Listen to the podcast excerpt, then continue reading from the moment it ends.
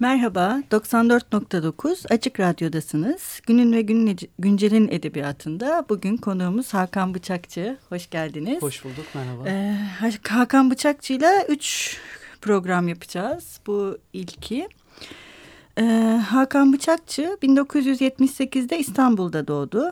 İlk ve orta öğrenimini İstanbul'da tamamladıktan sonra 1996 yılında üniversite eğitimi için Ankara'ya gitti.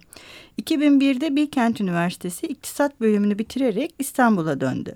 İlk romanı Romantik Korku 2002'de çıktı.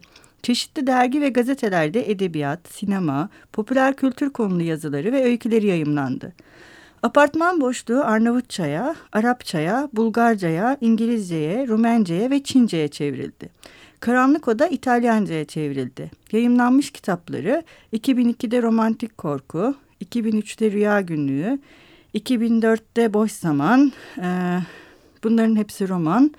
E, yine 2008'de Apartman Boşluğu, 2010'da Karanlık Oda, 2014'te Doğa Tarihi ve iki de hikaye kitabı var. Bir Yaz Gecesi Kabusu 2005'te ve hikayede büyük boşluklar var. Geçtiğimiz günlerde yayınlanmış hikaye evet. kitapları. Ee, aslında şeyle başlayabiliriz diye düşündüm ben. Bu sizin genel olarak kitaplarınıza e, yayılmış olan bu tekinsizlik haliyle. Hı hı. Yani nedir bu tekinsizlik hali? Evet yani doğru bir özet bence de. Hani en çok yayılan e, tema olarak ben de onu seçerdim herhalde. E, bu aslında e, biraz kendiliğinden el yordamıyla e, benim bulduğum ve kendinden geliştiği bir şey oldu. Yani şunu demek istiyorum. Hadi tekinsiz anlatılar olsun diye yola çıkmadım aslında. Hı hı. E, muhtemelen benim kafamı kurcalayan, e, yazmaya değer gördüğüm e, konuların ortak noktasıymış. Bu biraz beni etkileyen hmm. aslında kitapların ve filmlerin de ortak noktası hmm. düşündüğüm zaman öyle bir sağlama da yapıyorum. Ee, yani şeyden de ayır, ayırıyorum ben korku anlatılarından tekinsizi. Evet, değil, doğru, Çünkü değil. ilk yayınlanmaya başladığında kitaplar e, yani hiçbir yazar tahmin ediyorum bir türe dahil olmak için yazmaz. Doğru. Ben de yola öyle çıkmadım ama mutlaka da bir türe dahil olur. Biraz Bu iyi mi kötü mü? e, biraz raf sistemi için gerekli bir şey bu. Mutlaka hmm. sizi bir türe dahil etmeleri gerekiyor. E, benim ilk dönemlerde e, fantastik korku diye hmm. geçiyordu. İlk böyle havalı da gelmişti bana. Aa güzel hmm. fantastik korku diye ama zaman içinde bu türler üzerine düşündükçe ikisinden de aslında unsurlar taşıdığını ama ne tam anlamıyla fantastik ne tam anlamıyla korku olduğunu düşünüyorum. Hatta korku çok özel ve çok tehlikeli bir tür aslında. Evet. Ee, yani bu düşmandır e, diye bir parmakla bir öteki gösterip öteki ilan edip biz duygusunu kuvvetlendirmek adına e, kitleleri manipüle etmek adına kullanılan bir silah aslında. Hmm. E, korku türünün çok bıçak sırtı olduğunu düşünüyorum ben. Örneğin Hollywood'da çok e, kötü örnekleri vardır.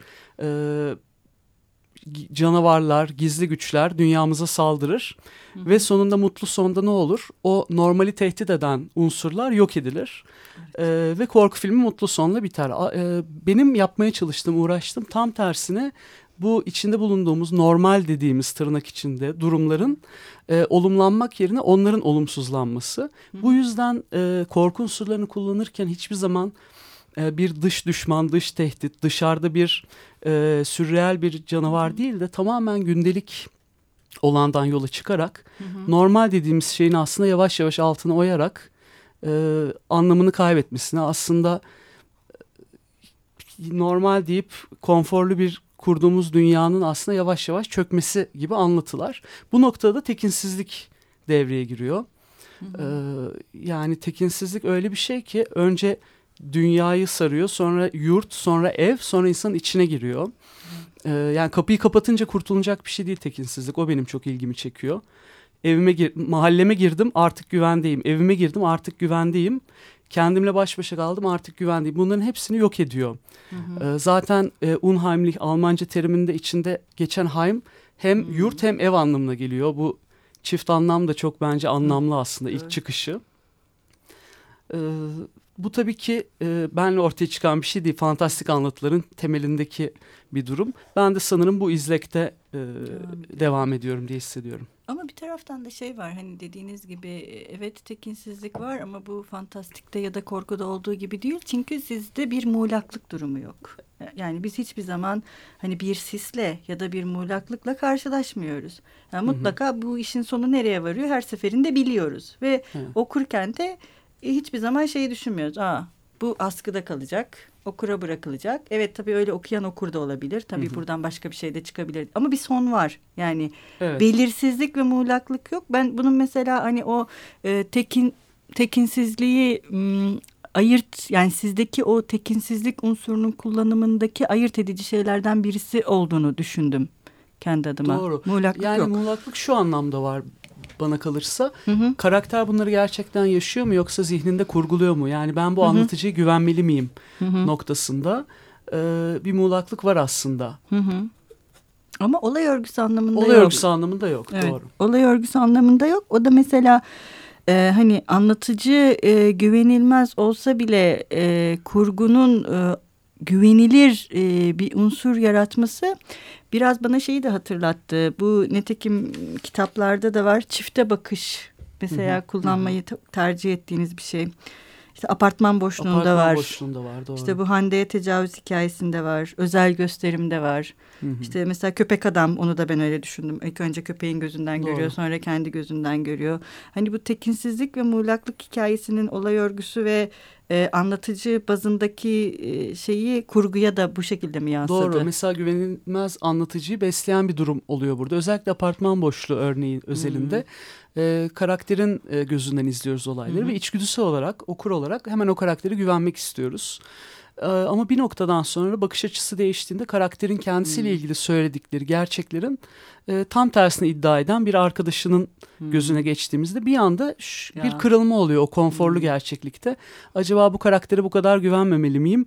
E, kendi manipüle olmuş zihniyle beni de mi manipüle ediyor gibi bir hmm. ikilemde kalıyor okuyucu. Hmm.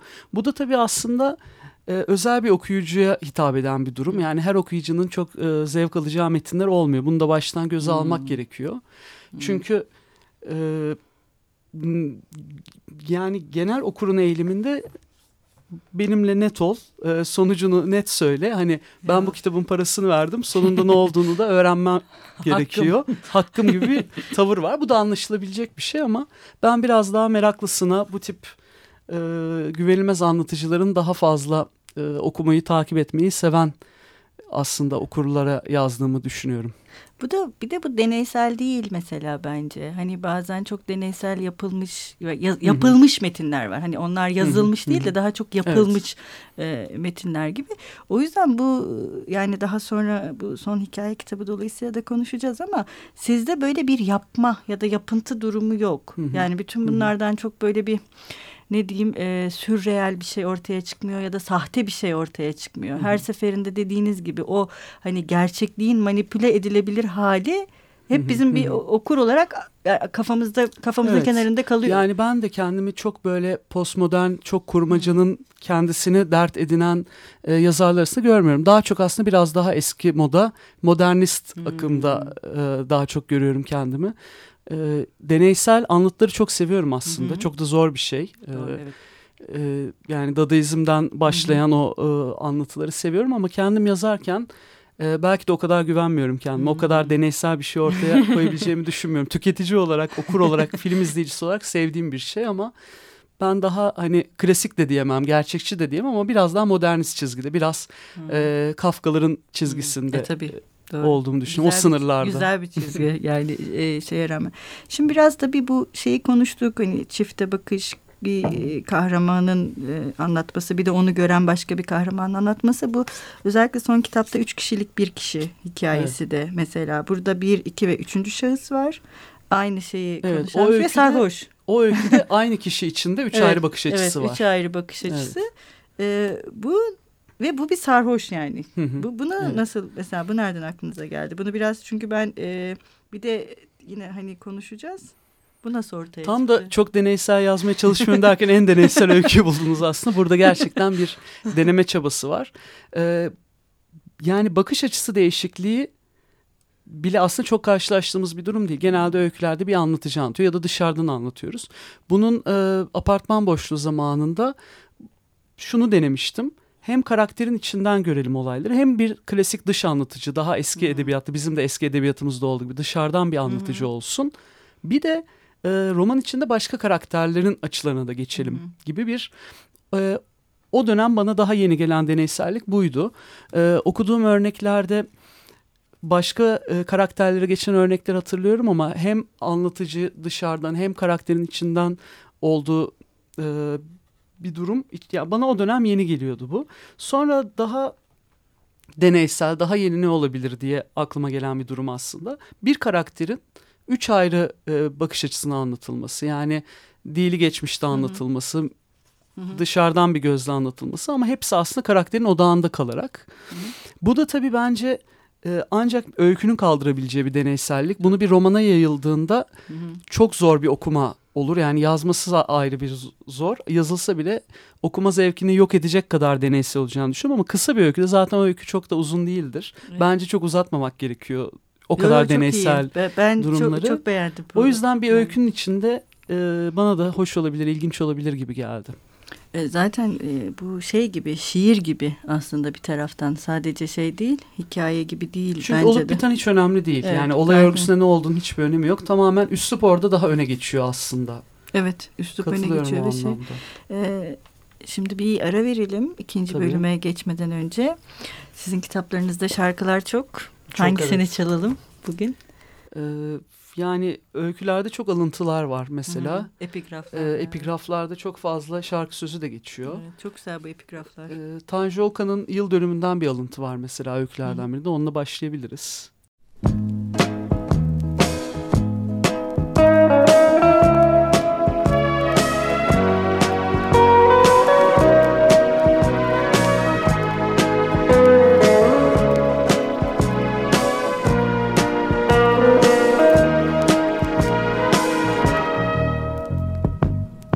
sonra bugün günlerden yine o gün.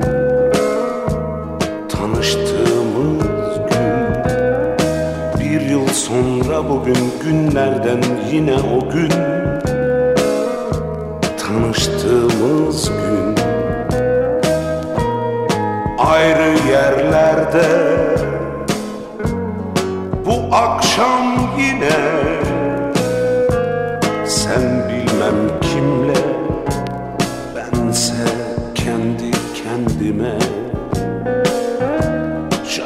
Şarkımız çalınacak. İçimiz burkulacak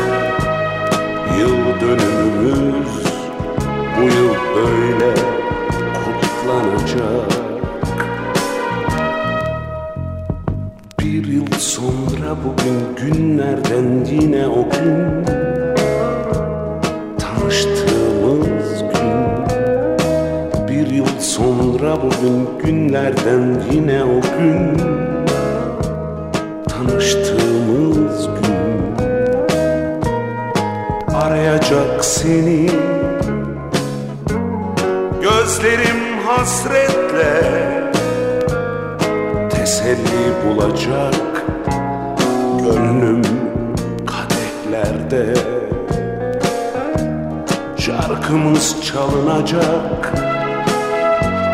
İçimiz burkulacak. Yıl dönümümüz bu yıl böyle kutlanacak. Bir yıl sonra bugün günlerden yine o gün Tanıştığımız gün Bir yıl sonra bugün günlerden yine o gün tanıştığımız gün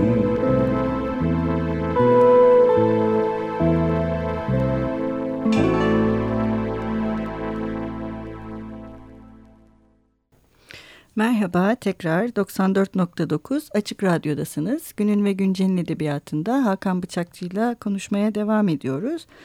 En son e, bakış açılarında e, kalmıştık ve e, anlatıcıların e, konumlarını konuşuyorduk. Şimdi bu noktada şey de önemli geliyor bana. Mesela yine rüya defterinden itibaren başlayarak bu benin yarılması, kendilik halinin tanımlanması.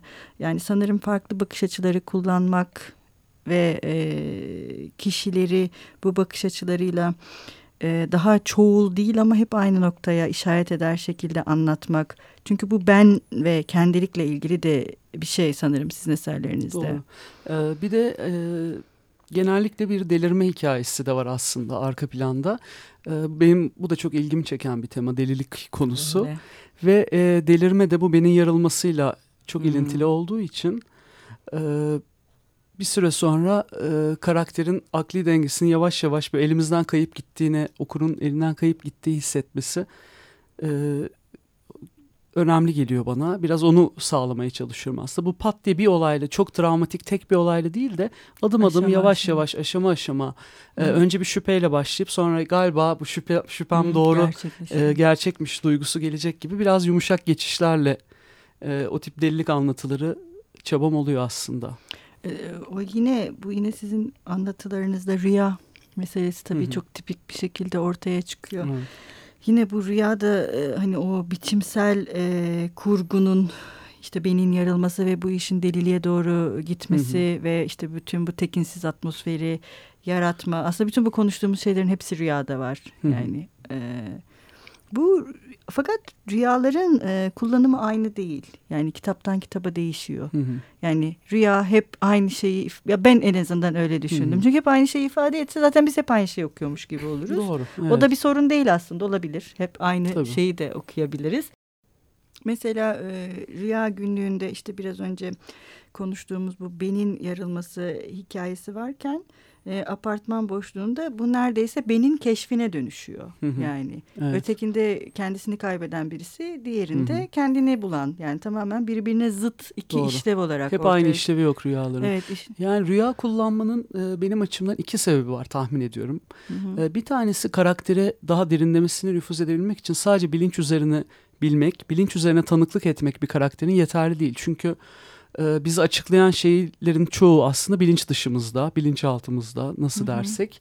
E, dolayısıyla bir noktadan sonra karakterin bilinç dışına da tanıklık etmek aslında daha yakından bir e, ilişki kurmamızı sağlıyor. Bir böyle bir boyutu var. Hı hı. E, bu biraz felsefi açıklaması. Bir de rüya sahnelerini yazmak çok zevkli Hmm. geliyor bana. Bana da çok Ee, zor geliyor. Ya o yüzden- nasıl yazılır diye. O yüzden bir yandan da hani bu- Hmm. böyle bu tip e, bir şey neden yazdığımızı anlatırken hep sorulduğu zaman böyle bir ciddiyet takınıp hep e, işin felsefi arka Hmm. planını anlatmaya çalışıyoruz ama aslında bunların bir yarısı da e, bize çok cazip gelmesi, zevkli bir konu olarak gelmesi. Ben buna da inanıyorum. Hı. E, bende de o var. Yani yine aslında rüyalarda da çok e, sürreal durumlara gidilmiyor ki rüya buna imkan vermesine rağmen Hı hı. ee, ben rüya sahnelerinde şunu seviyorum. Ee, kendi gördüğüm rüyalarda da o beni daha çok etkiliyor. Hmm. Çünkü öbürkülere saçma sapan deyip geçiyoruz. Tamamen e, günlük nesneler, gündelik olaylar farklı bir kombinasyonla karşımıza geldiğinde yani iş yerimizdeki bir insanla ailemizdeki bir insan aynı odada olduğu zaman e, gerçeklikle ilgili çok tuhaf bir his geliyor. Yani e, iş sadece iş yerinde gördüğüm ve iş yerine kodladığım bir insanı gökyüzünde uçarken Hı hı. bir ejderhanın sırtına binmişken görmek bana çok çarpıcı gelmiyor. Çünkü bu deli, deli saçması gerçekte olmayacak bir durum. Zaten olağanüstü doğa dışı olduğu etiketlenmiş ve insanı kaygıya düşürmeyen acaba bu e, yani şimdi biraz rüyadan çıktım fantastik anlatıya aslında geçiyorum ama Hı. acaba böyle bir şey gerçekten oluyor mu? Karakterin zihnindeki bir durum mu? Ya da bu gördüğüm rüya mıydı, gerçek miydi gibi bir ikileme düşürmüyor. Olağanüstü, olağan dışı olduğu, e, gerçek dünyanın yasalarıyla açıklanamayacak olduğu net bir olay. Biz bunu paketleyip Hı hı. e, sürreal bir tarafa atabiliyoruz güvenli. Ama e, patron uçarken değil de olmadık ama gerçekte var olan bir ortamda onu görmek e, bizim kodladığımız o konforlu gerçeklikte tuhaf bir kırılma yaratıyor ve e, beyin de mantık hastalığına tutulmuş bir organ olduğu için her şeyi yerli yerine oturtmaya çalışıyor. Onun o sisteminde bir kısa devre oluyor, bir çatlak oluyor aslında. E, bu rahatsız edicilik benim hoşuma gidiyor. Yani nedenini bilmiyorum. Bu ama kombinasyon, bu kombinasyon. Ha, tam böyle siz de şey söylediniz. Her şey yerli yerinde. Bu mesela Hı hı. böyle sizin kitaplarınızda zaman zaman evet. geçen. Bu her- yıkılan bir şey aslında. Evet, her, şeyin yerli, şey yerli yerinde. Her şey benim çok dikkatimi çekti mesela. Her şey yerli yerinde. Her şey yerli yerinde. Ee, bu bu kombinasyonla bağlantılı bir şey mi yoksa başka bir e, Bu bizim- göndermesi de var mı? Ya bu bizim bir takıntımız. Her şey yerli yerinde olsun takıntısı. Ama böyle bir takıntı ki bir sürü şey ters ve yanlış bile gitse bizim bakış açımıza göre yerli yerindeyse buna doğru diyoruz. Hı hı. Ee, yani suç işliyor da olabiliriz ama yo gayet iyi de diyebiliriz. Son derece masum bir eylemde kendimizi kötü de hissedebiliriz. Hı hı. Ee, o yüzden aslında bu da böyle elle tutulur bir konu değil. Çok kaygan bir zemin. Hı hı. Ee, biz sürekli bir şeyleri her şey yerli yerinde diye görüp e, normal bu. Yani bir şey normal deyip rahatlıyoruz. Çünkü normal olmadığı anda bizi paniğe sevk ediyor. Hı hı. Ee, bir durumun normal dışı olması vücutta bir alarm duygusu yaratıyor. Ee, ve bu edebiyatta benim ilgimi çeken bir şey. Günlük hayatta hiç hoşuma giden bir durum değil. Ama edebiyatta, sinemada e, ilgimi çeken bir durum. O ara bölgede kalma, o normalin evet. gündelik hayatın bir anda altımızdan çekilmesi. David Lynch filmlerinde çok incelikli örnekleri vardır mesela bunun. O yüzden mesela kitapların bölüm başlıkları da şey ya mesela yeni ev, eski ev, yeni, Evet. eski, başka. Hep bir kategorizasyon bir e, çabası o da var. böyle çok e, dikkat çekici bir şey. E, bu kategorizasyon e, peki gerekli mi? Gerçi sizce? gündelik hayatta mı? Yok mesela kitapları anlatırken yani bir kategorize Hmm. etme fikri yani e, bu her şey Anlatının yerinde. Ha. anlatının içeri gerektiriyorsa gerekli tabii ki. Baştan böyle bir kural koyamam. Hı hı. Yani bir şey yazmadan önce bunu bilemem açıkçası ama o yazarken e, karakterin ruh hali bunu gerektirdiğini hissediyorsam Hı hı. bir noktadan sonra devreye girmeye başlıyor. İşte bu O biraz, e, düzen hastalığı Yok noktada- düzen hastalığı her şey yerli yerinde ve ben, ben de şey diye düşündüm mesela hani güvenilmez anlatıcı e, bu e, işte yeni eski ya da hep bir arada olma durumuyla bölümlendirmeler yaparken bize dışarıdaki yazar da bizi manipüle ediyor Doğru. diye düşündüm Evet. ben. Hani bunun Evet. böyle bilerek bir e, anlatı içinde e, bir çürük demeyeyim de Hı hı. başka bir hani bu kitabı okumaya dair ya da okuma haline dair bir manipülasyon. Doğru, doğru. O tip durumlar ba- bazen daha e, ayyuka çıkıyor. Mesela apartman boşluğunda daha çok var. E, apartman boşluğunda örneğin eve kapanıp müzik yapmak isteyen bir müzisyen var. Hı E, özgün besteler yapmak istiyor. Başkalarının Hı hı. şarkılarını coverlamaktan bıkmış artık. Hı hı. E, eve kapanıyor ve özgün besteler yapmak istiyor. Buna uğraşıyor. Ve anlatı bu şekilde devam ediyor. Onun bu özgünlük paranoyalarıyla Hı hı. e, orijinal bir şey ortaya koyma saplantısını anlatıyor. Ama bir, demin dediğinizden e, çağrışım yaptı. Biraz geriye çekilip baktığımızda aslında bunu yazan bir yazar var. Onun da Hı. çok benzer Evet, kaygıları ve hikaye. saplantıları var. O da özgün bir şey ortaya Evet. koymaya çalışıyor. Onun da benzer saplantıları var.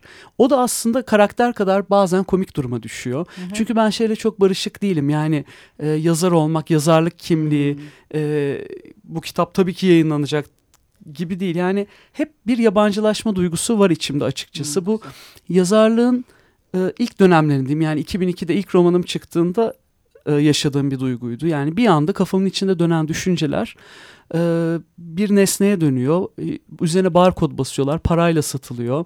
İşte kitapçını alıp çıksan alarm ötecek. Ben normalde o düşüncelerle zaten o satırlarla girip çıkıyordum o kitapçıya. Bu bana çok tuhaf gelmişti ilk kitap yayınlandığında ve şöyle düşünüyordum. Yani bu yazarlık benim için yeni bir şey. Buna zamanla alışacağım ama neredeyse 15 yıl oldu. Hala o tuhaflığı hissediyorum açıkçası. Yazdıklarım üzerine konuşurken de bu yabancılaşma bazen Güzel geliyor. şey ama. Ee, yani bu şekilde devam ediyor. Şey konusu da kafamda dönüyor hep. Yani e, ölmeden önce okumanız gereken bin bir kitap listeleriyle dolu bir dünyada ya yeni bir kitap getirmek. Hmm. Yani bu hani işin esprili söylemi ama gerçekten okumadığımız ve ömrümüz boyunca okuyamayacağımız başyapıtlar varken yeni bir kitap ortaya çıkarmak benim açıkçası çok da barışık olduğum bir durum değil Hmm.